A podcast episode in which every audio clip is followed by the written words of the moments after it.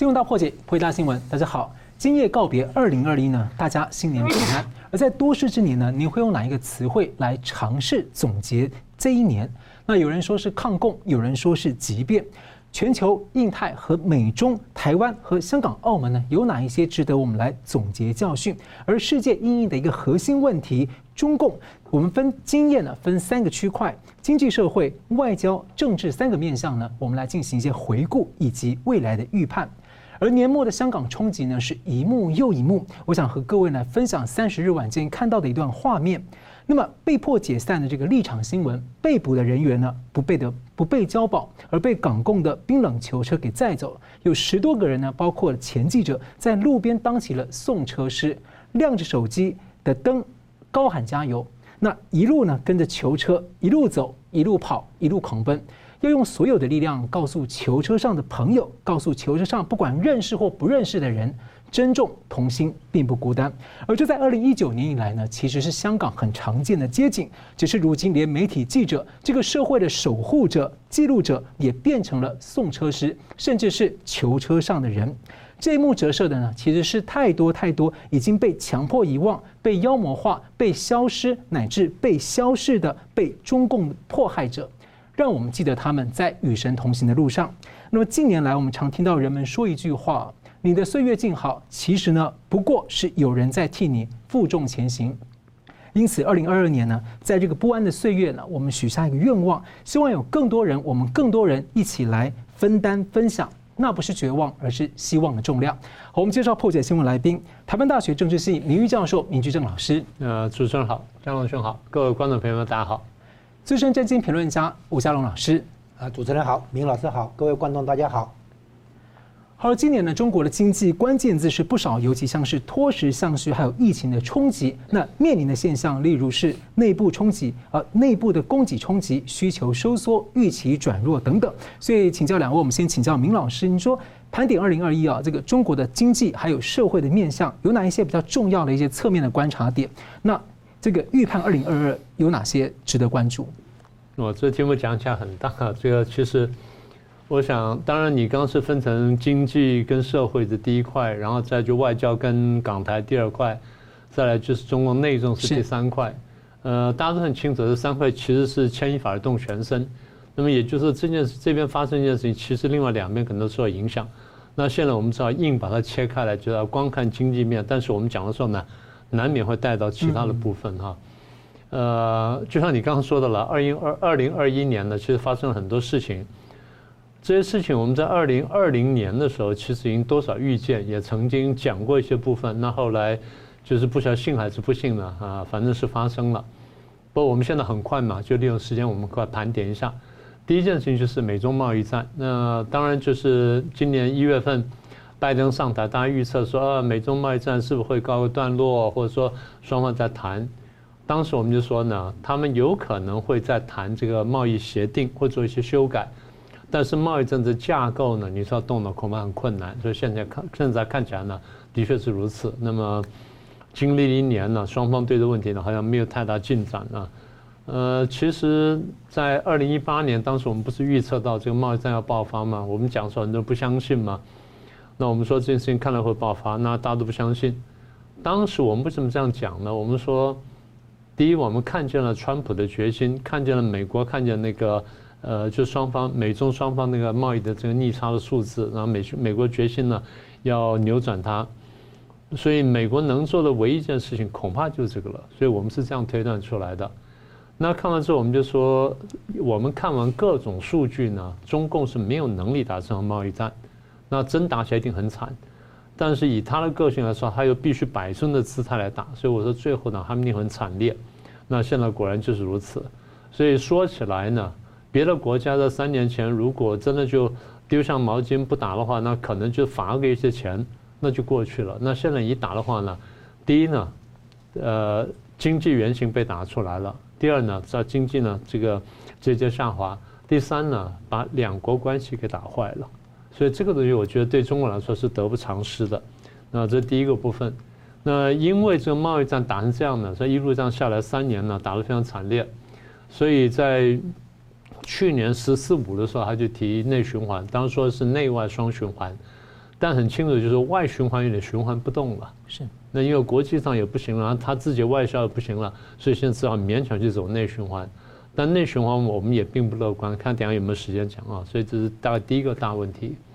第二大问题就是我们看见武汉肺炎，大家现在叫新冠肺炎了。那其实当时我们就预测，我们说可能这东西非比寻常，可能也不是说一下能够解决了的。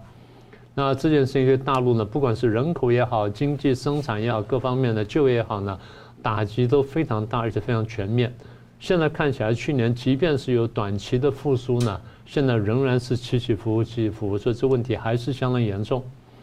第三个问题是香港问题。那香港从二零一九年开始呢，然后逐步变调，就像你刚刚开头说的。大家看的这个立场新闻，接着苹果新闻，接着什么一个被查封，然后一个被抓等等，所以香港一个原来生金蛋的鹅呢，那现在又变成了一个其实中共的一个经济负担。那本来你是可以拿它赚钱的，又干什么？现在要被封锁、被封杀了，然后被制裁、被干什么？然后它能帮你创造的外汇呢，减少了一大半，所以这对自己来说呢，也是一个不不聪明的选择。那第三个问题。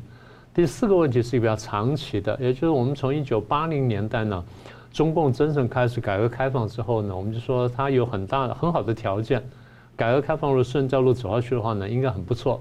可是呢，不管怎么说，它的人口的问题、土地的问题跟这个呃工资啊什么等等，或者说这原材料跟交通呢，刚刚开的时候非常便宜，这我们叫做工业化红利。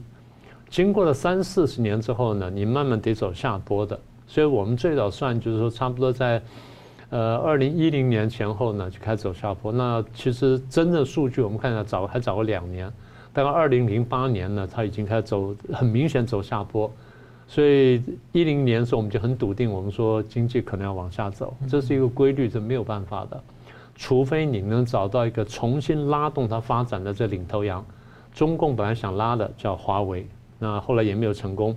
所以工业化红利基本用尽了，整个数字往下走。那我们看见就是说，它的生产会下滑。所以呃，把前面这几个因素啊，把贸易战啦、武汉肺炎、香港问题跟工业化红利几个问题加起来，我们看见就是，它生产会下滑，然后出口会下滑，所以直接带动就 GDP 下滑，这都是在预测之内。那后来也都是这样，只不过后来水灾啦、武汉肺炎跟贸易战呢，使得它会滑得更厉害，滑得更严重，只是这样子。好，那这样就讲到华为的。那原来讲说他，因为不是说工业化红利告罄吗？本来说想要华为当做一个新的领头羊，把它拉起来，就后来没有拉成功，然后被国际看见又封杀了。所以这样子，它一方面华为本身呢就滑成二流手机，再来就是他想用华为去掩护去拿晶片这个策略呢，也被他看破了，所以这个东西呢也不成功了。那一旦没有晶片之后，它不但是经济生产，很多东西都受到影响哈。所以这第六项，所以这样最后呢，加总起来呢，到最后产产生一个结果，外资也进来的少了，或者甚至就逃出去了，然后这个外商也慢慢逃出去了。好，那这样国家财政就困难，因为大陆前面几十年经济发展呢，一方面当然是靠创业啊，靠加工什么，但很大部分是靠这些外资跟外企的话，钱不断送进来。所以它等于很足量的钱这样送进来之后，我们说台湾钱淹脚目，大陆钱的时候几乎是淹膝盖。所以在这么这么好的情况下，你当然容易发展好。但一旦钱抽掉之后呢，那谁在裸泳的就看到了。所以现在就这么一个情况。好，那么雪上加霜的是，你现在又碰到什么呢？碰到它的内债跟外债这个还债的高峰期。所以一旦还债高峰期出现的时候，你光是不要说付本金，你付利息都很吃重的话。那会加重国家财政困难，所以他下个动作，我们当时就猜，我们说他一定会抢钱。所以最早我们想他是是不是说，大家说割韭菜，其实我们当时说的是宰肥羊。那现在好像韭菜、肥羊都都宰了，宰的宰，割的割。好，所以现在我们看什么蚂蚁金服啦、滴滴出行啦、明天集团啦、演艺圈什么等等，然后啊什么又网红什么，人人都被都被杀被宰。那简单说呢，就为了抢钱。当然还有其他的考虑，比如政治上的控制啦，然后影响力的削弱等等。但是呢，抢钱是一个很很核心的一个考量。好，那这些问题带出来，就是当这些经济开始萧条，外资外企离开的时候呢，我们看见的一个问题就是失业跟毕业生就业的问题。失业就原来有工作，但你现在失去工作了。那毕业生就业就是你原来没有工作，现在进来找工作，但现在没有工作给你找了，或者你必须要必须要低就去去找工作啊。那这些说完之后呢，我们还看见连续两年的严重水灾，还不提说那个呃那个呃我们讲说郑州的那个大大水灾等等，所以这些东西呢，就导致说整个经济是开始市面开始萧条，那么直接冲击一个呢，就房地产业。原来是房地产业是带动大陆经济发展的火车头之一，那现在已经到了强弩之末了，所以我们看见恒大了，这花样年这都都出问题。那这些问题当然就，如果说你真的在继续开放民营的话，那可能还会好，但是他却走了一个反向的路，他居然去搞国进民退，那使这问题变得更加困难。好，那现在因为我们时间有限了，我就很快跳到明年的这展望。那第一个我们看见就是可能会全球性的通货膨胀，那这个已经就在在地平线上，很多国家已经感受到了。第二就是各国的央行呢，现在砸钱砸下去呢，可能砸了之后呢，这个子弹也差了不太够了。所以如果全球性的通货膨胀出来，然后各国央行砸钱砸砸了砸砸了差不多的话呢，那你看到流动性会变差，所以大家会变得很很吃力。那中国大陆从到二零一八年开始，它的基本财经政策呢，就是弃汇率啊，保外储跟动楼市，我就不详细解释了。大概明年还是这个走向，但是可能会再抓得紧一点点。那我们再补充就是一个粮食问题，然后抢钱的问题，然后国家这个财务跟这个债务问题呢，我们看它怎么解决。所以用很短的时间很快总结一下的话，大概我们看见呢，呃，这个明年的经济呢跟财政呢会更困难一些。我们已经看到有些地方公务员发不出薪水来，所以看看他们明年怎么应对吧。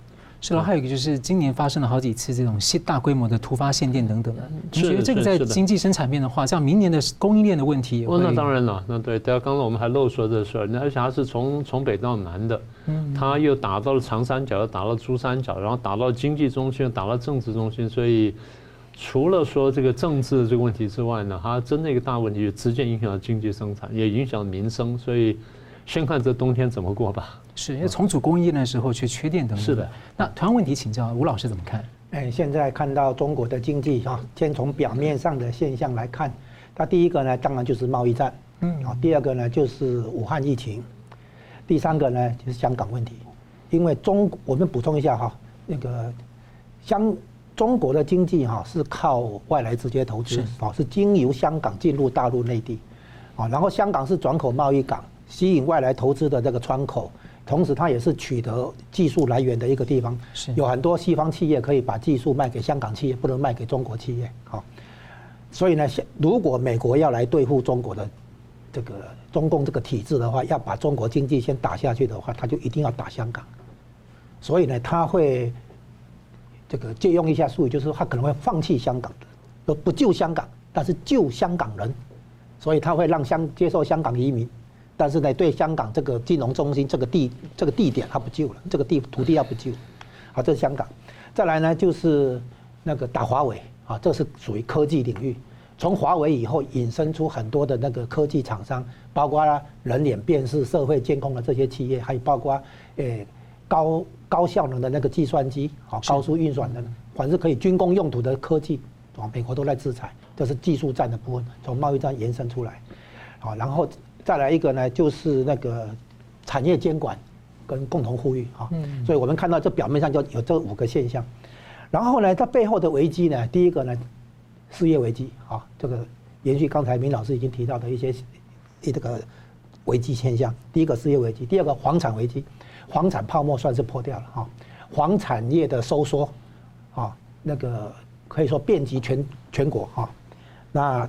一大堆的那个空屋，哈，产能过过剩了，哈。老师，那这它又跟地方债整个连在一起？哎，对，产能过剩啊，房产，然后接下来就是财政危机，啊，失业危机、房产危机、财政危机，再来呢，外汇储备的危机。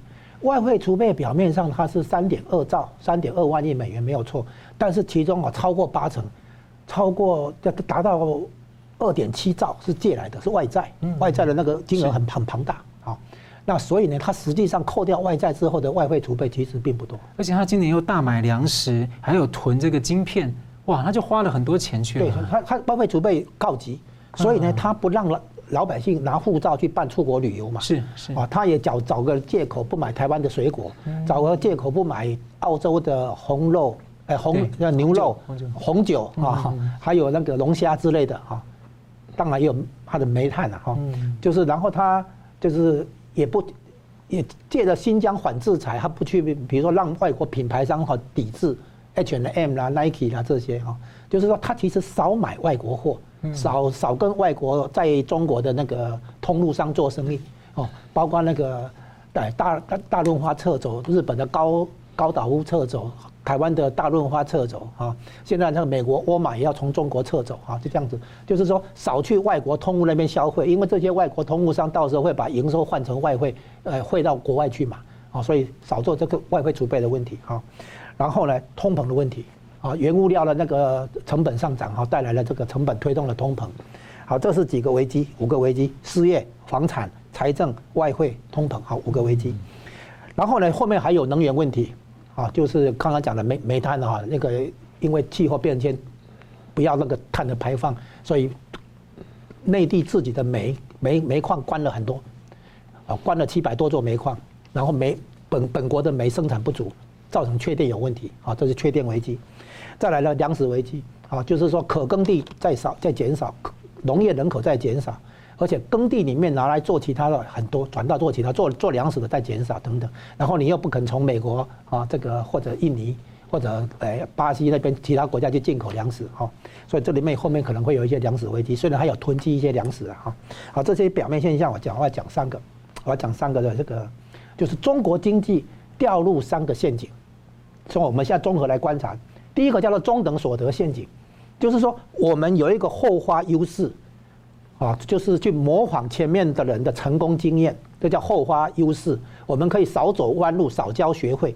那么从地缘经济学来讲，那中国就受惠于啊东亚地区的，包括台湾、香港，包括这个韩国或日本，地缘经济这些周边的那个国家或地区来中国投资啊。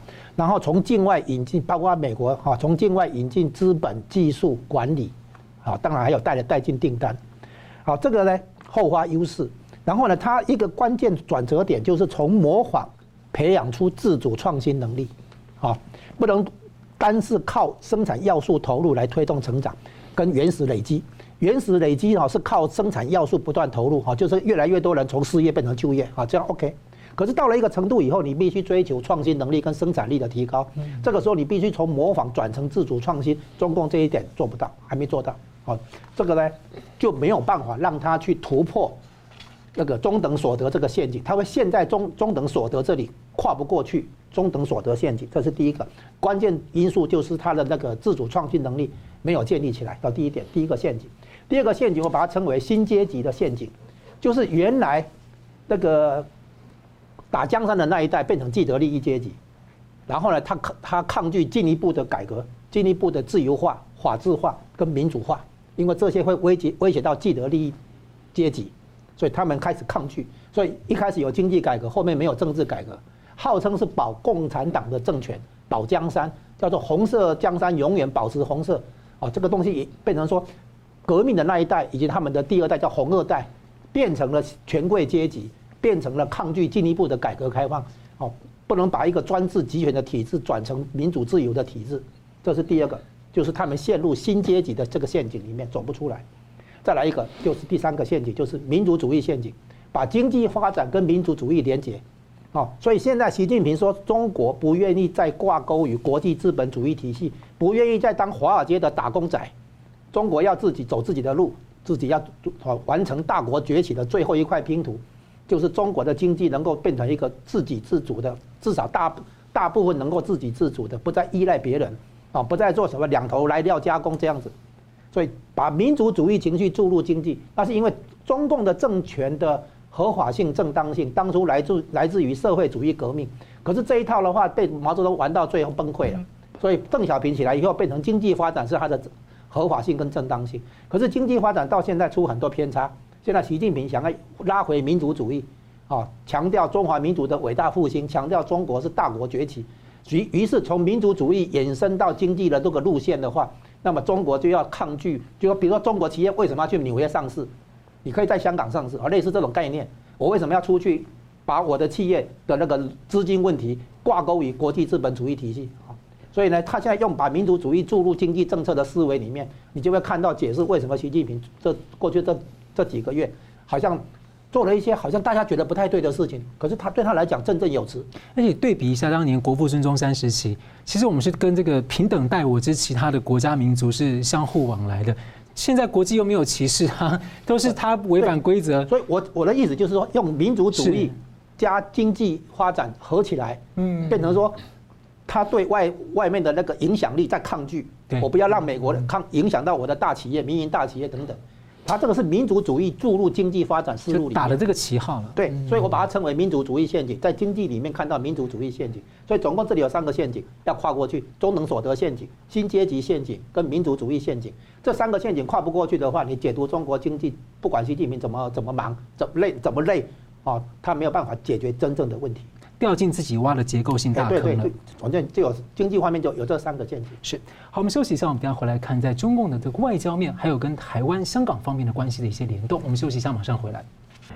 欢迎回到新闻大破解。走过二零二一呢，世界加深了全面警惕中共集权威胁的霸凌。不过呢，仍然看不清被掩盖的中国疫情，而又眼睁睁的看着每一天香港经历一年半以来港版国安法的红色凌虐。那么中共是激进的要图谋完全消灭香港之所以为香港的一切，犹如在国际社会里面凌迟一个自由的主体。我们请教两位，我先请教吴老师，您怎么去回顾跟预判啊？中共在外交面向上，尤其。跟香港还有这个台湾之间的一些联动的状况。哦，我们从港澳台先讲，再讲到外交啊。那这个香港是这样，香港当初的角色哈，哎，我的香港朋友跟我讲，我们创造大陆对香港的需要跟依赖，来保护香港自己。可是呢，没想到现在看到的局面哈，恰恰相反。正因为大陆对香港有所依赖，所以反而要把香港吃掉，吃纳进来。就有人把它形容为金融业克模一样。现在香港哈是这样，就是习近平向党内讲，邓小平只是一国两制把香港拿拿回来，我这个才是一国一制，真正把香港拿回来。党内没话讲，对不对？就是说，现在香港被做的是从一国两制走成一国一制，叫做我把它称为香港内地化。嗯，然后这样子的结果会造成一个很严重的局面，就是在中共的眼中，哦，当初是那些人是从大陆逃到香港去。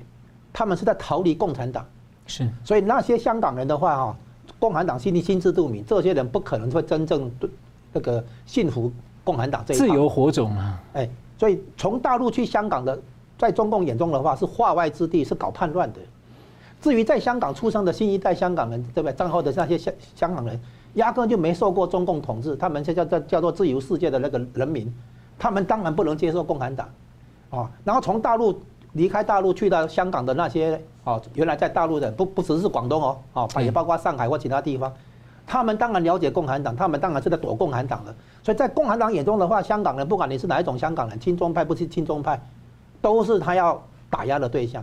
所以香港一旦内地化以后，会比内地的地位更糟糕，因为香共产党对你完全不放心。如果你比如说你现在是广东、福建，还是还是那个四川，还是那个山东，再怎么讲你在。共产党的控制范围内，即使有些作乱的话，他也可以那个把你搞定。但是香港不一样，香港不是他的地盘，他要把他香港收进来，所以他对香港的打压哈，会比对其他地方的打压更严重。哦，香香港的这个不不单是内地化而已，比照内地而已，而是会比内地省份更更糟糕，地位会更低啊，在香港。然后澳门是这样，澳门就是洗钱的地方了哈，就简简单讲就这么回事。所以呢，他那个有财政问题、金融问题的时候，他要把。一些贪腐的钱从外面拉回来的话，也会封住澳门这个洗钱管管道。当然，大部分的资金进出是经过香港。好，再来，那再来就讲一个问题，就是台湾。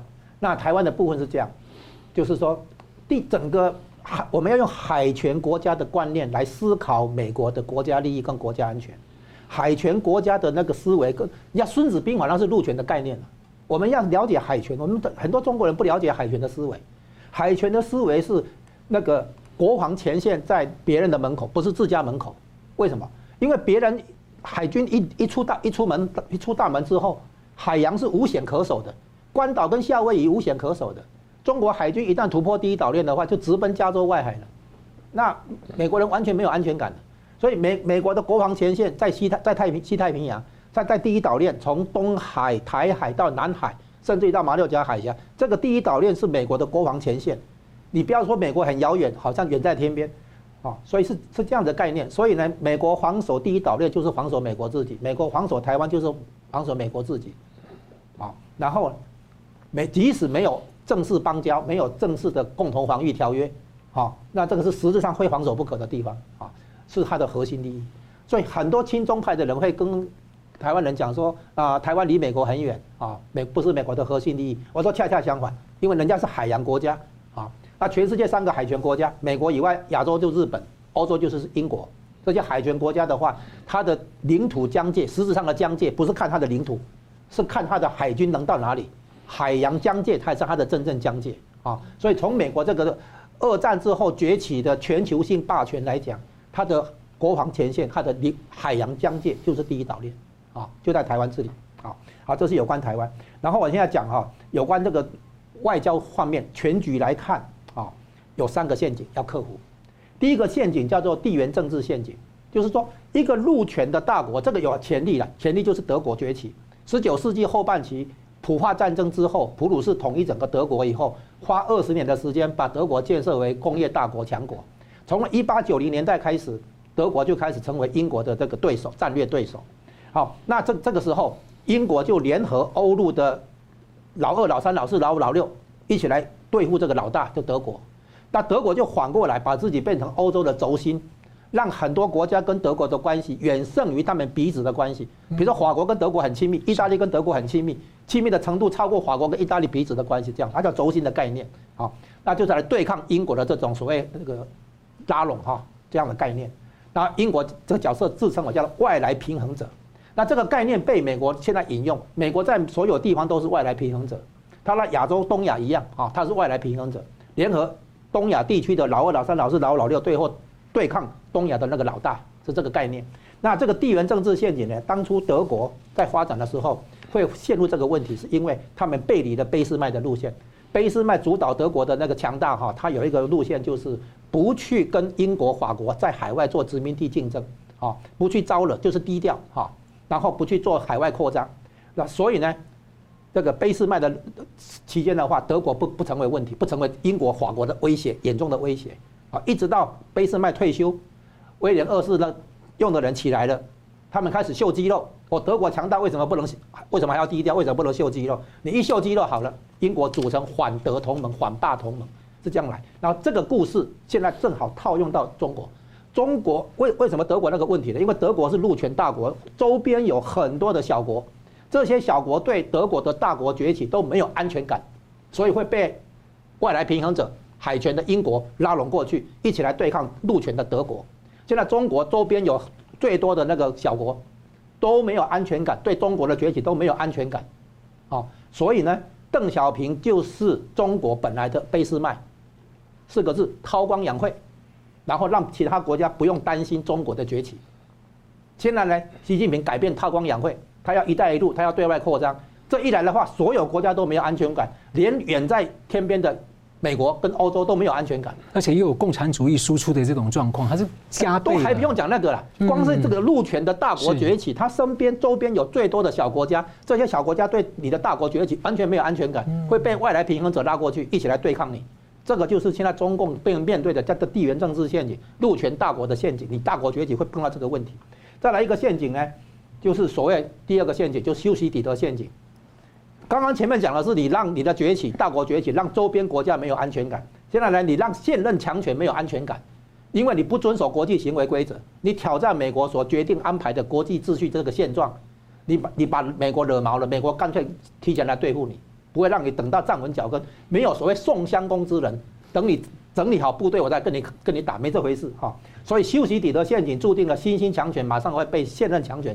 那个对干啊，那个冲突，再来这是第二个陷阱啊。那结果结论就是你搞坏了美中关系，习近平搞坏了美中关系，其余一切免谈了，经经济啦，其他方面都免谈了啊。国国际关系。那第三个陷阱叫做红二代接班的陷阱。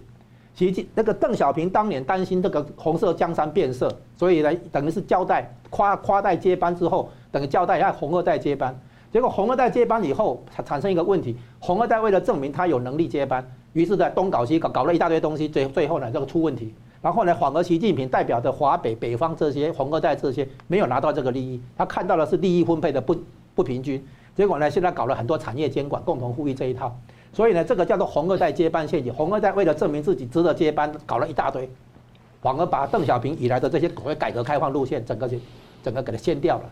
然后这个是造成现在的局面哈，从经济到外交到全球的这个国际关系不可收拾，哦，所以你会看到这个习近平就是红二代的这个代表人物嘛哈，他红二代接班的结果搞了搞了一大堆东西，他要证明他自己很行，然后把邓邓小平的路线加以挑战加以推翻。邓小平说集体领导，他搞定于一尊，对不对？终身制，哦，邓小平搞说搞一国两制，结果他搞一国一制，啊，所以你会发现习近平推翻邓小平的很多东西，他证明他他。很很很值得接这个接这接这个班，结果搞了半天反而把事情搞糟。是同样一题，请教明老师怎么看这个中共外交面，还有跟台湾、香港联动？我觉得中共外交最大问题就是他们自己认知可能出了点问题。呃，你可以看到，就是过去几年来呢，中共在外交上呢，他很非常积极，然后非常进取。这么积极进取呢，它其实一个核心的因素就是他在认知上觉得说美国衰弱了。这个从大概零八零九那个美国的金融危机也好，然后最近的这个武汉肺炎这个美国的严重情况也好，那当然最新就是阿富汗这个撤兵撤的难看，所以这件事情一件一次又一次的这个刺激了中共，中共觉得说，你看东升西降嘛，那你说东升西降，东升的不够多，西降的不够多，那还还还好，那现在东升西降之后，他觉得是东强西弱，那那感觉就不一样了。所以，当他有这种认知的时候呢，他就突然就就会，台湾话叫碰空了。那我们就讲，就是说你是过度自我膨胀嘛，所以这样就制造了很多问题出来。那第一个明显就是讲香港问题。香港你本来好端端一个事情，就好端那个地方又帮你生金蛋了，就什么就你现在去因为各种考量，你硬要把它收回来，你觉得是自己壮大，就第一全球批评不说，然后把经济搞好不说。全球经济制裁你，搞到你因为外交上出纰漏呢，而经济上呢开始就出现了很大的危机。这第一件事情。第二件事情就是南海问题。南海同样的就是你在那边这个答应人家说我不去军事化，不去干什么，就你化礁为岛，化礁为岛之后，你还想内还想内海化，所以全球反弹。那你现在说啊，八国联军来了，你自己招来的呀？好像有飞弹，还有天线阵。对呀，对呀，你还有跑道啊，你还有三千公尺跑道啊，这就重型机可以气象跑道，所有这东西都让人觉得说你根本不可相信啊。这第二个问题，第三个问题就我们讲过多次的以疫谋霸，他老是觉得说，你看我用集权办法，我可以把疫情封住，然后你看你们的民主国家简直没有办法。他一天到晚笑美国啊！你看你们应该抄我们的作业啊！你们搞到这个五千万人染疫，然后将近一百万人的死亡，比两次大战加起来还要多。所以你看我们多厉害！所以他就觉得说，哎，你看我们这个防疫防控多防的多好。可是大家觉得说，你第一，你这个病毒可能你们出来的；第二呢，你根本难辞其咎；然后第三呢，你又还以阴谋霸，大家觉得说，那没办法，一定要卷起袖子来来来过问。现在只是轻轻的说要去调查病毒的起源，中共已经气成这个样子。他如果再往下走一步的话，那我觉得大家不会跟他善罢甘休的。这第三件事情，第四件事情就骚扰台湾。中共就说台湾是我的领土，我来骚扰一下怎么不可以？然后何况你们现在就是呃以美谋霸了，呃以美谋独了，或干什么等等。其实不是这样子的，因为。大家觉得说，你当初不是答应说和平解决台湾问题吗？你现在当着我们面食言而肥，香港你食言而肥，南海你食言而肥，现在台湾你要食言而肥。大家会问说，那你要我们让到哪一步？反过来说就是，那你要进逼到哪一步？大家这么多事情累积下来，就知道对他这种极端的不信任。所以今天不是说台湾做了多好，现在想说中共做了多糟糕，帮到他帮到了台湾啊，这第四件事情。刚想了一下，一百年来真的重大的承诺没有实现过。是没有啊，对啊。那第五件事情就是对于澳洲、的纽西兰跟立陶宛的这个霸凌，然后欧洲各国开始这个对抗了，开始制裁了，双方不高兴了，哎，又弄出个三月份又搞弄弄出个新疆棉事件，然后你又去弄什么 H&M 啊什么什么等等这些，好，那事情闹起来之后呢？欧中欧中的投资贸易协定暂停了，本来中共在面对美中贸易战的时候，想拿欧洲贸贸易投资协定呢去平衡一下，去冲洗一下。现在呢不行了，现在全全盘打翻了。所以我刚才讲说，经济跟这外交是联动的，就是这样的啊。那这第六件事情，第七件事情，在这个时候，如果说你态度谦和一点，然后嘴巴上认个错，说好了，那我下次乖一点呢，他不是，他又去搞战狼外交。出来的男男女女，一个一个这个态度比一个凶恶，然后一个这个姿态比一个高，然后一个讲话比一个讲一个凶狠，在国内也这样子，在外面大使这样，那大家觉得说你这算什么东西嘛？所以战狼外交是大家觉得说你真正不是一个料的一个原因。好，所有这些加起来之后呢，所以我们看一个核心问题就是美中关系。前面我们已经讲了，从贸易战呢搞到美中关系破坏。啊，大家原来希望说拜登上台，中共原来希望说拜登上台，然后是两国关系会搞改善。拜登上台之后呢，动拜登呢呃开始跟各国开始改善关系，中共开始着急了，对中对拜登去示好一下，但好像没有什么效果，因为大家觉得说你前面这个事情我都不能相信，你起码要么就改变一件事情让我真正相信你，他一件不敢，然后再加个战乱外交，大家说没办法，我只好往前推。所以美中关系要好呢，真是一个结构性问题，好不起来。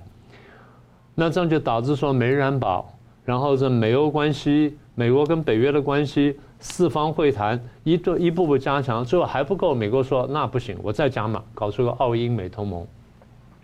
中国说啊，我是受害者，不是，你是加害者，因为你破坏了国际法跟国际秩序，大家觉得受到威胁，所以大家联合起来对付你。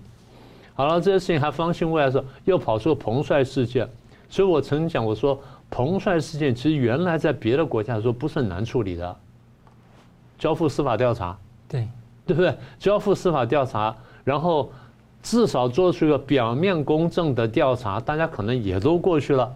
现在你让彭帅出来说我胡说八道了，根本没有这个事情，等等等等，他觉得这什么东西啊？他不是觉得说你摆明骗我们吗？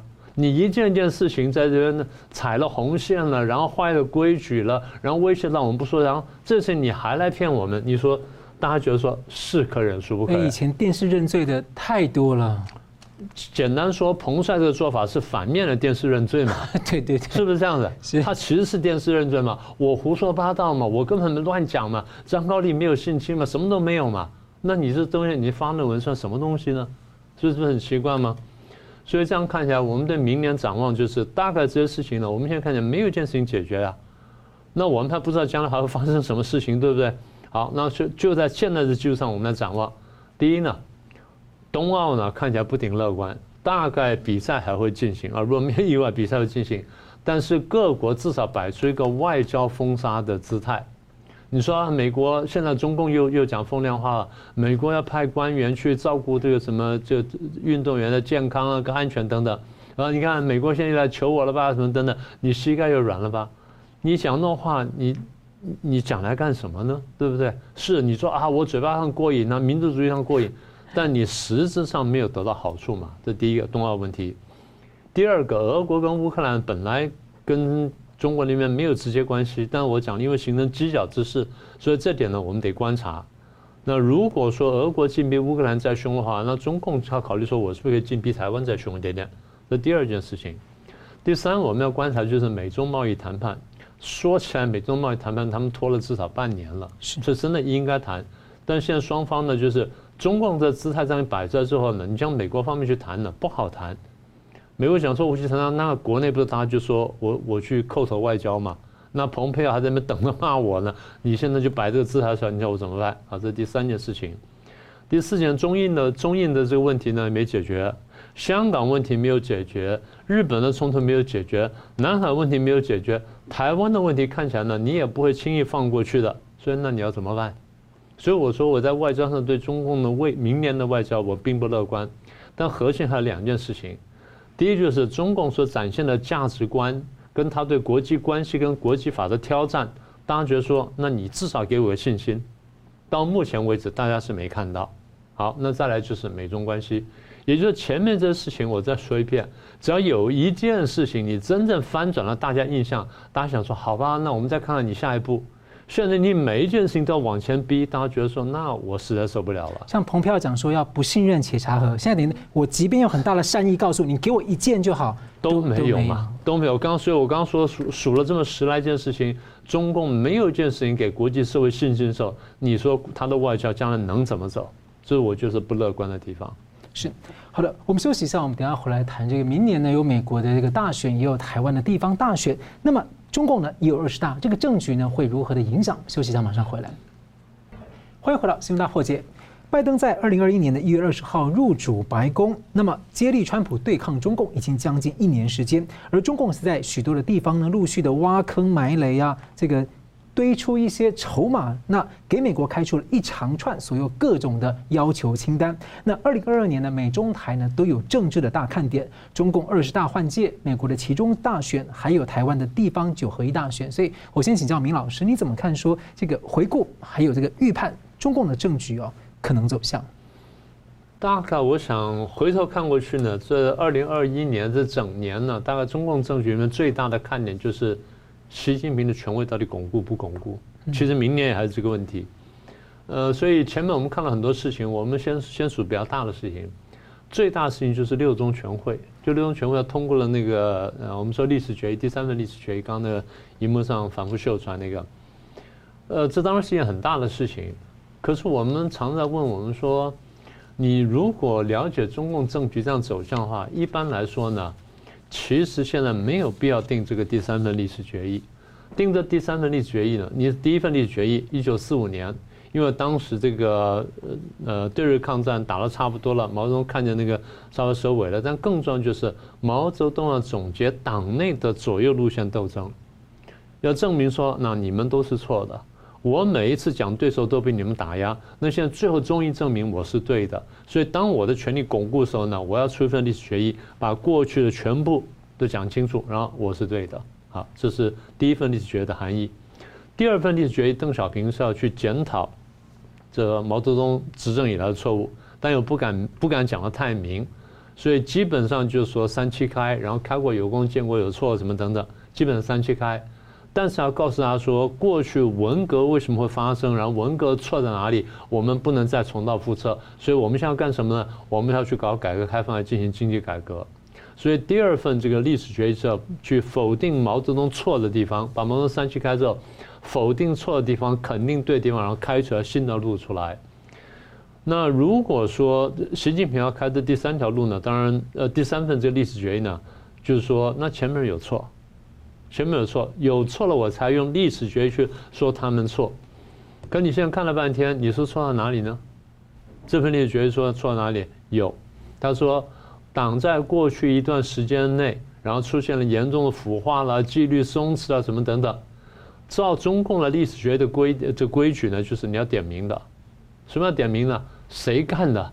谁把这个党把咱们共产党带到那边去出了错，然后什么等等，所以我们现在要检讨，要出第三份历史决议来证明我习近平的是对的。我这边上台之后打贪腐啦、整治纪律啦，然后重新进行思想教育，我这路都是对，然后抓紧社会，这都是对的。我要怎么证明他？那你要指出谁错？他又没有点名字，为什么呢？因为传说说本来想点名，后来不能点。为什么不不能点呢？因为这人还在，实力还在，所以不能点。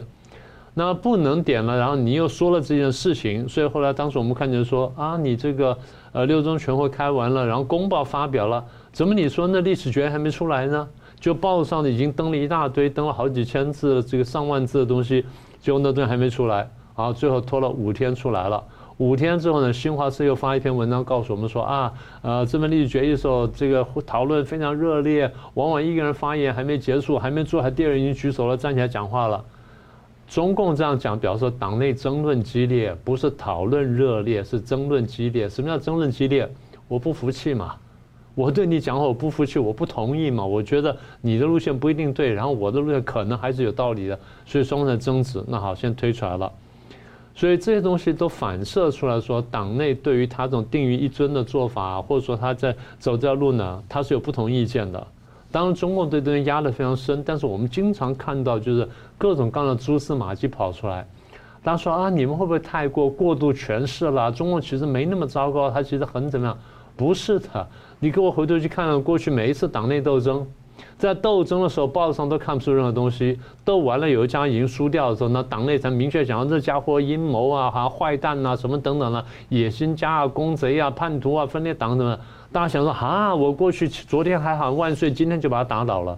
大家感觉就是这样，所以今天大家等着看吧。将来这份历史学底牌掀出来之后，你才知道怎么回事。好，这是第一个。第二就是，如果是这样的话呢，那。大家不能说等的习近平自然消失，所以想让提前消失。提前消失办法就是暗杀。我们听了多次了，那现在呢，隐约有些传闻出来了。所以孙立军的这个这个被捕，傅政华的倒台呢，大家就说那应该是跟暗杀有关，而且各种传闻呢都出来了。当然，现在还没有最后的这个消息出来，但是中共一旦公布的时候，我们可以看看呢，那故事应该很惊人的。那老师之前讲那个习家被认为习家军的刘亚洲，最近传出被内控的消息。是啊，对啊，我们等会儿就讲这事儿了。然后第三件事情就是，你看到这一年来呢，连续变动、拔擢跟调动军事将领多人，对不对？从上将到中将、少少将我们都不说了，各军区啦、什么司令员啦、西部战区调了多少次等等，这都是很奇怪的事情。再来就是你刚刚说刘亚洲的这个问题，刘亚洲当然有人说他被抓了，有人说被内控了。那不管怎么样，就是他应该就出了一点事情是真的。好，那出了什么事情呢？现在一般的说法说他是比较开放的、比较开明的，然后他对这个习的一些政策不太同意。你仔细看刘亚洲过去的发言的记录啊，如果他呢讲的都是真心的，不是骗人的话呢，他的思路跟习的思路真的是有很大的差异。那是因为说思路差异啊被整了，还是说有有具体原因？说起来，刘亚洲已经退役了，一个退役的上将思路跟你再有差异，理论上不应该去动他，除非他在干什么事儿。所以现在要追的问题，我就要追的问题就是，他是不是有干了什么事儿，然后使得你要去动手去对付他？我再说一次，这件事情我们现在不确知，但如果这件事情是真的话，那表示背后真的有人在串联在干这个事儿。好，那这个是。也就是政治的部分呢，我觉得核心问题呢，还是习近平的权威保跟不保的问题。那再一件事情看起来比较小，但是问题其实说起来很大。第一呢，我们听到就多个地方公务员减薪，是。再来就是这个黑龙江的鹤岗呢，说这个呃不停止招聘新人，这些在过去是很罕见的事情。一个国家呢对公务员减薪，表示说我连最基本的国家财政都无法应付了。我们跟大家讲说，中国大陆财政困难讲了几年，大家都不相信。很多人说：“哎，你们胡说八道！你看他有三万亿的这个存款呢，什么的。”刚刚佳龙兄也谈了，他存款里面很多是借来的，然后很多是需要偿付的，然后自己能用的非常有限。他只是在那吹嘘罢了。那很多人就不晓得为什么，好像被中国洗脑之后呢，如中疯魔，他 觉得说中国的话就能信，然后别人的话我都不信。你仔细看看中共发布的数据，你可以看到很多东西。所以政治的问题呢，虽然他没有说爆发什么事情，但是我们从各种各样的迹象，跟他这种报上不断的文宣的这个主旋律，告诉大家说，我们要讲究纪律，要忠于党，要忠于领导，要干什么，然后强化习核心，所有这些问题只反映一个问题，就在在这一年当中，至少在过去一年当中，习核心的地位呢是屡受挑战，而且不稳的。好，那所以展望呢，大概第一件事情就明年的七中全会，因为七中是要帮二十大做这个做铺路的。在这之前呢，我们倒不妨看看人大政协三月份的人大政协两会呢，有没有什么特别的看点？好，那再来当然就是二十大。二十大，我想一个比较大的事情，就是刚刚讲的习近平连任跟相关的人事的安排，我们过去都谈过了，我就不再重复了。呃。除了这些之外呢，我相信中共自己担心的问题就是颜色革命。那譬如说，呃，我那个民主化到底中嗯美国要搞我民主化，我到底会不会被搞或怎么样？然后国内会不会有民主化声浪出来？我那种高压还能压得下去？所以对于中国来说，或者对这个现在执政当局来说呢，他们大概做的事情就是我准备好，然后我希望捕捉机会。在他们现在看起来，大概机会是两个：一个是美国的疫情再过严重了，突然间爆掉了；第二就是你再出现类似阿富汗邦般的失误，这样呢，我就有机会。那讲完这些呢，还有一个是不可控的因素跟不容易预测因素，就是习近平的健康问题。因为过去我们知道习近平有过一些小中风啊，有过一些什么情况，所以呃，在这么高压的内外压力情况下，因为人的健康呢是容易受影响的。所以这个问题呢，我相信值得我们关注。这是我们现在能够看到呢几件比较大的事情。是好了，二零二一年呢，全球在疫情笼罩下，那美中的竞争对峙在持续，而带动的地缘政治博弈啊，是比过去更显复杂。那有人用“即便”这两个字呢，作为年度的关键词，认为世界的局势呢，二十多年来逐渐的从单极要往二零二一年呢多极化的格局已经。出现雏形，那原因可能包括像是美国的领导力是不是有正在衰弱等等的。那我们盘点二零二一年全球的地缘地缘格局啊，所以请教江老师怎么看这个观点？全球地缘格局呢，现在一个重要因素当然是中国所谓的中国的大国崛起之后，对美国所安排的国际秩序现状的冲击啊。那这里面呢，我们现在讲一个概念，就是啊，中共这边出现一个大问题，就是。一再误判美国，啊，那美中关系搞坏了，这个跟这个有绝对重要的关系。那美中关系这个部分呢，要先补充一下，就是啊，邓小平的政治遗产、政治交代几乎全部被习近平推翻。第一条，邓小平改革开放，那邓大家都知道，习近平现在是国进民退啊，甚至于要往毛泽东的那个计划经济的道路走。第一条，第二条，邓小平讲韬光养晦，啊。结果呢？习近平搞“一带一路”，搞对外扩张，到处跟美国对美国叫板，这第二条。啊，第三条，邓小平讲那个集体领导，像习近平搞定于一尊，而且还要搞终身制。啊，这个邓小平讲不搞个人崇拜，对不对？他搞这些。这第三点，第四点，邓小平的交代就是“一国两制”处理港台，对不对？现在很明显，香港要“一国一制”，要内地化。啊，那。一国两制在台湾这边完全破产，啊，失失去这个这个信用，啊，这个又跟邓小平不一样，啊，再来第五点，邓小平的那个整个治理国家的路线里面有几个字很重要，关键字叫做以经济建设为中心。现在邓现在习近平搞到现在呢，变成什么？以共同富裕为中心，其实就是变相的毛泽东的路线，叫做以阶级斗争为中心，啊，搞这个社会。阶级的利用社会阶级的矛盾，利用很多人是穷人哈无产阶级来斗争那个上层社会上层之类的，好，然后呢，所以你看到这些方方面面一个重点，邓小平讲以上的几个重点就是要搞好美中关系，美中有美中关系才有后面这些经济发展这些东西，然后现在习近平把美中关系搞坏了，对不对？然后呢，因为他一再误判美国，他怎么误判美国？现在讲哈，第一个，如果美国对中共示好，想要推动一些谈判，来处理一些议题。中共怎么解读？中共会说美国衰落了，美国不行了，美国认怂了，哦，所以他才会来找我们谈。他他自己是流氓强盗的性格，没没办法，他这样解读别人。美国对他示好，想要说我们来好好谈，我们看看能不能解决问题。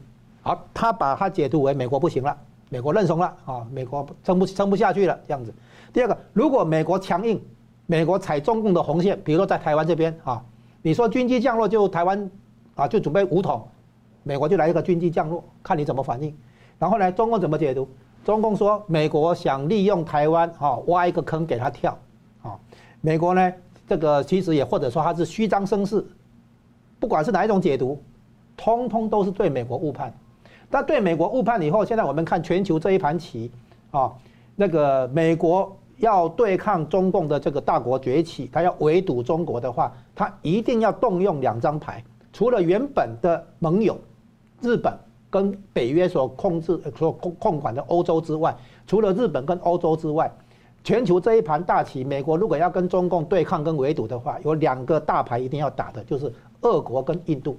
啊，那有两个小牌，就是中东跟东南亚。啊，我们现在。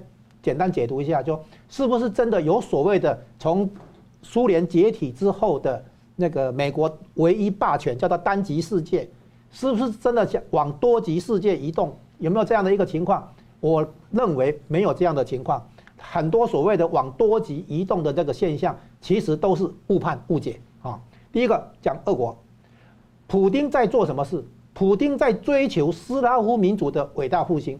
斯拉夫民族一直在寻求一个地理上的不动港啊，所以呢，他一定要拿下那个黑海舰队的这个总部，在克里米亚岛的西南端这里。所以他为什么会拿克里米亚，并不是他并并不是要把乌克兰怎么样哦。俄罗斯唯一的一个不动港是黑海舰队的那个港口，而且后面还有这个土耳其控制的海峡，然后出了地中海以后，还有那个直布罗陀海峡。可是没办法，他这是他主要的一个不动港啊。那所以呢，普那个普丁所领导的俄国，它有一个大方向是要融入国际社会，这个融入西方阵营，啊，跟西方国家好好相处。但是西方国家，美国跟欧洲还没有接纳俄国，所以呢。那个普丁估计有可能会像邓小平当年去跟卡特建交的时候，回来以后去打越南，叫做惩罚越南战争。这是一九七九年一月建交，四月邓小平就打越南，等于向美国表态说，我敢打苏联的那个小老弟啊越南，等于向美国在表态效忠，号称叫做投名状，啊，中共向美国交投名状。美国发现，嗯，中共真的跟苏联闹翻了，可以把它拉争取过来，美中关系开始扶摇直上。美国一路支持邓小平的改革开放，是这样来。现在邓现在普丁想要融入西方阵营，跟西方国家好好相处，估计普丁也会拿投名状，来向西方国家、向美国哦表态。啊，这是第二个，他要解决一个问题，就是乌克兰问题，就是北约向东扩张的时候，你可以把土耳其拉进去，但是呢，这个乌克兰。啊，还有白俄罗斯这两个的话，俄罗斯不能接受，因为他就直接跟俄国接相接连嘛。那土耳其再怎么讲，还是跟俄国稍微隔了一点黑黑海嘛。啊，所以呢，他现在要跟美国谈条件，就是好好来谈这个问题。所以，普丁在俄罗哎乌克兰俄罗斯边境摆重兵，不等于他要开打，而是作为谈判用。啊，所以呢，他不会真的把因为乌克兰问题去把透过乌克兰问题去把俄国跟中国推到一起。啊。俄罗斯根本没有意思要在乌克兰这边开启战争，他是要西方阵营接纳俄国，要西方阵营在接纳俄国的时候，不要把北约这个组织共同防御这个组这个条约延伸到乌克兰，是这样，算是对俄国来讲算是个合理要求。然后呢，现在中共就很高兴，以为俄国要跟中国有联盟了啊，或者说没有联盟，但是盛世联盟了哈。俄国基本上是要跟。走向西方阵营，而不是要来跟中国搞同盟，因为俄国俄国已经被美国制裁过，他很了解跟美美国打冷战是什么滋味啊。然后呢，被美国制裁经济制裁是什么滋味？俄罗斯根本不想因为联合中共而产生被西方国家制裁跟围堵的这种后果。全世界最了解围堵跟制裁的后果的就是俄国，俄国是想融入西方阵营，啊，加入西方阵营，而。脱离所谓的社会主义这条这种这条道路，然后中共要坚持走社会主义道路，就就你就自己去走吧，啊，所以基本上在国家治理的思维上，俄国跟中共是越来越分道扬镳。所以俄罗斯在追求他的国家利益的时候，普京在追求他的国家利益的时候，要带动斯拉夫民族的伟大复兴的时候，他首先要搞好对美的关系，搞好跟西方国家的关系，然后来处理好乌克兰问题。所以他不是要真的去用兵去开战去去闹事。去颠覆国际秩序现状，不是的啊。然后呢，所以我才上次之前在在这个节目上讲，俄罗斯在战略上会站在美国这边，支持他跟中共的对抗。但是在战术上的话，可能在在某些小地方配合演出一下，什么联合军事演习，从陆地到海洋，对不对哈？还有来参参呃参加这个北京冬奥的开幕式，这些就是做一些比较不没那么要紧的地方，让中共觉得俄罗斯在撑他啊，然后让他让中共有底气敢去跟美国继续对干。那美共美中对抗的话，俄罗斯肯定会从美国这边拿到很多好处，所以我才说俄罗斯不是跟中共闹翻，也不是站在中共这边啊。那我们观众哈要对俄罗斯的这个动向有一个地缘政治上的正确解读啊。这是俄国，再来印度，印度呢现在跟美国买军火，包括 F 三十五，也跟俄罗斯买防空系统、防御系统，现在变成说美国跟俄国都愿意对印度军售，因为印度是制衡中国的另外一个人口大国，而且印度也是世界上最大的民主国家啊。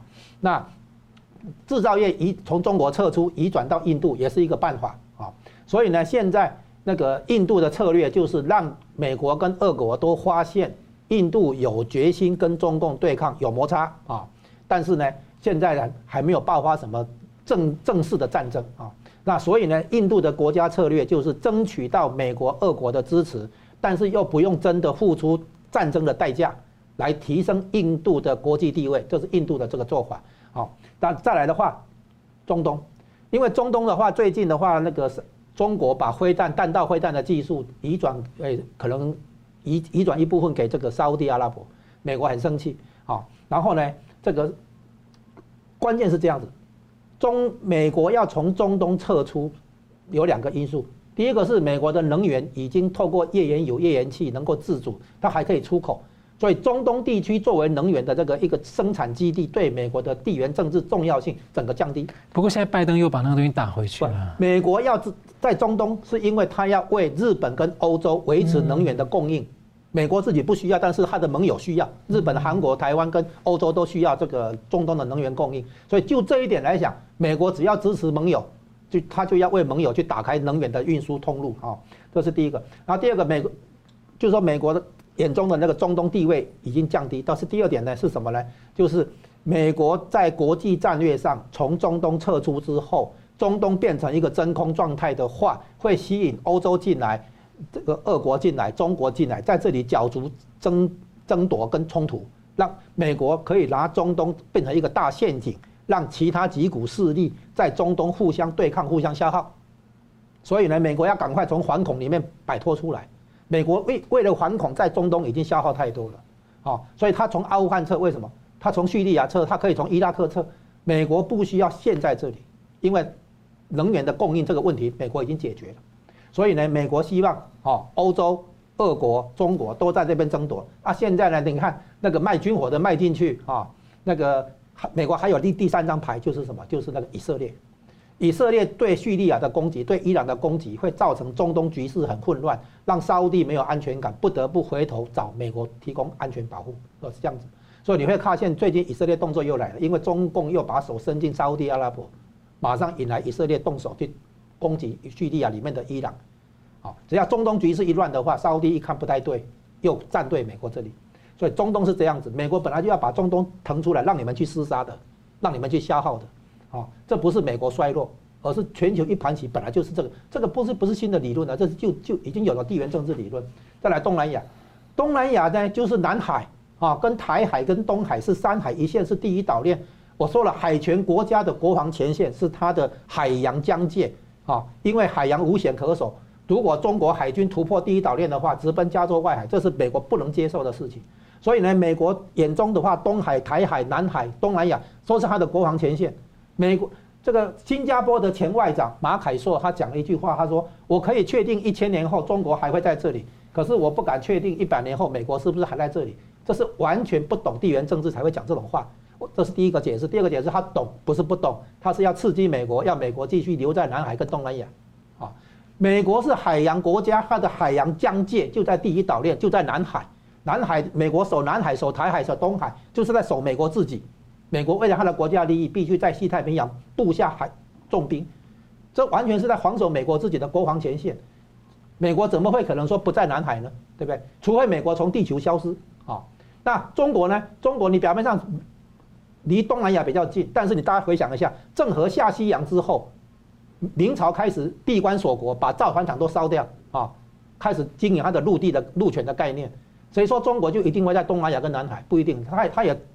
闭关锁国过嘛，曾经有这样的一个情况出现。然后美国是海洋国家，它是走向全世界的嘛，它的海军实力的话，全世界加起来都打不过美国的嘛。所以大家很多地缘政治的概念，大家一定要清楚了解。美国现在仍然是国际秩序现状的界定者，美国现在是全球唯一霸权，这个没有问题啊。至于你你唱衰美国，认为美国衰落，你是不了解民主的体制怎么样做自我更新跟找回成长的动能。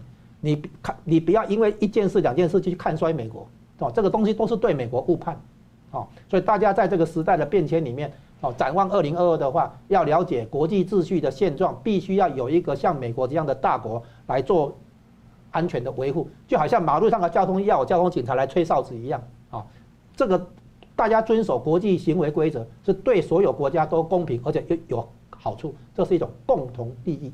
哎，领导力跟实力又是两个概念。就算他领导力有些衰弱，或是有些可能当时没有做得很好，不代表他的实力就已经有问题了。是的。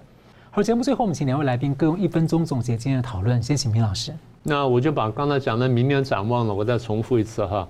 呃，第一，在经济的部分呢，全球可能会有个通货膨胀，然后各国的央行呢，财财政上可能呃银根上会有些困难呢，就不一定能再放水纾困。再放水的话呢，可能规模呢也不如从前。那中共的这个大概财经政策呢，基本上应该还是弃汇率、保外储、动楼市，然后大概会做一些微调，但是幅度大概不会太大。那另外我们要关注的一个是粮食问题，然后一个就是这个债务问题，所以大概就是在财政方面呢，中共会可能会继续抢钱。那反正在中共眼里面，大家排下去吧。照现在这个打了这个这个价目表来看，往下看该打到谁，大家看看呢，自自我这个对号入座啊，这是第一个部分。第二部分就是这个关于那个呃。政治的部分啊，关于这个外交的部分，外交我想第一个刚刚讲到冬奥了，这个最近的观察点；第二是俄国跟乌克兰，因为它可能影响了我们；再来是美中的贸易谈判，然后中印的关系、香港的问题、日本的问题、南海问题。当然，我们自己最关切的是台湾问题。但这些核心的就是国际社会上能不能重建中共对中共的信心。也就是中共会做出任何一件重大的转变，让国际上改变对他的看法，不管是对国际国际秩序啦、国际这个价值观啦什么等等。所以这些问题呢，最后当然美中关系呢还是一个很核心的问题。好，那对于政治部分，我刚刚讲说，比如七中全会啦、人大政协等等，但是核心的看点，我相信大家都已经知道了，就是中共的二十大，习近平能不能连任，然后人事的安排。那再来就是，譬如说，呃，美国会不会出纰漏啦？疫情会不会严重啦？会不会再出阿富汗类的类似的失误啦？然后给中国可乘之机。呃，所有这些东西呢，最后还是压在习近平的健康身上。所以这些事情呢，我想加总起来呢，应该有很多事情值得我们观察。是，那请吴老师。好，展望二零二二年的话呢，我们要看到的是疫情。第一个是疫情啊，第二个呢是美中关系，这两个观察点很重要啊。然后这些东西当然会牵连到产业的重新布局，以及台湾的那个国际地位。那我们要了解一件事情，就是中共如果在习近平的领导下，肯定继续这个产生很多问题。但是大家也要预防一点，就是如果二十大之前啊，习近平万一不能连任，还是真的被政变掉，那么美国是不是就重新回来跟中共的改革开放派合作，重新？啊，华尔街跟中跟那个江派重新来闷声发大财呢？啊，这个台湾要提防这一点，要注意观察这一点，就是说要让美国跟西方国家认识到，中共不是习近平一个人的问题而已，是整个中共体制注定会跟西方国家、跟民主自由阵营啊合不来，相处不下去。哦，台湾一定要提出新的论述，来让西方国家发现支持台湾是有道理的，因为中共这个体制才是世界问题的来源。洪彪感谢两位来宾精辟的分析，感谢观众朋友的参与。新闻大破解，我们明年每周三五再见。如果您喜欢我们的节目呢，请留言、按赞、订阅、分享，并开启小铃铛。那么，感谢各位呢长期对我们的支持。新闻大破解团队呢将持续为您制作更优质的节目。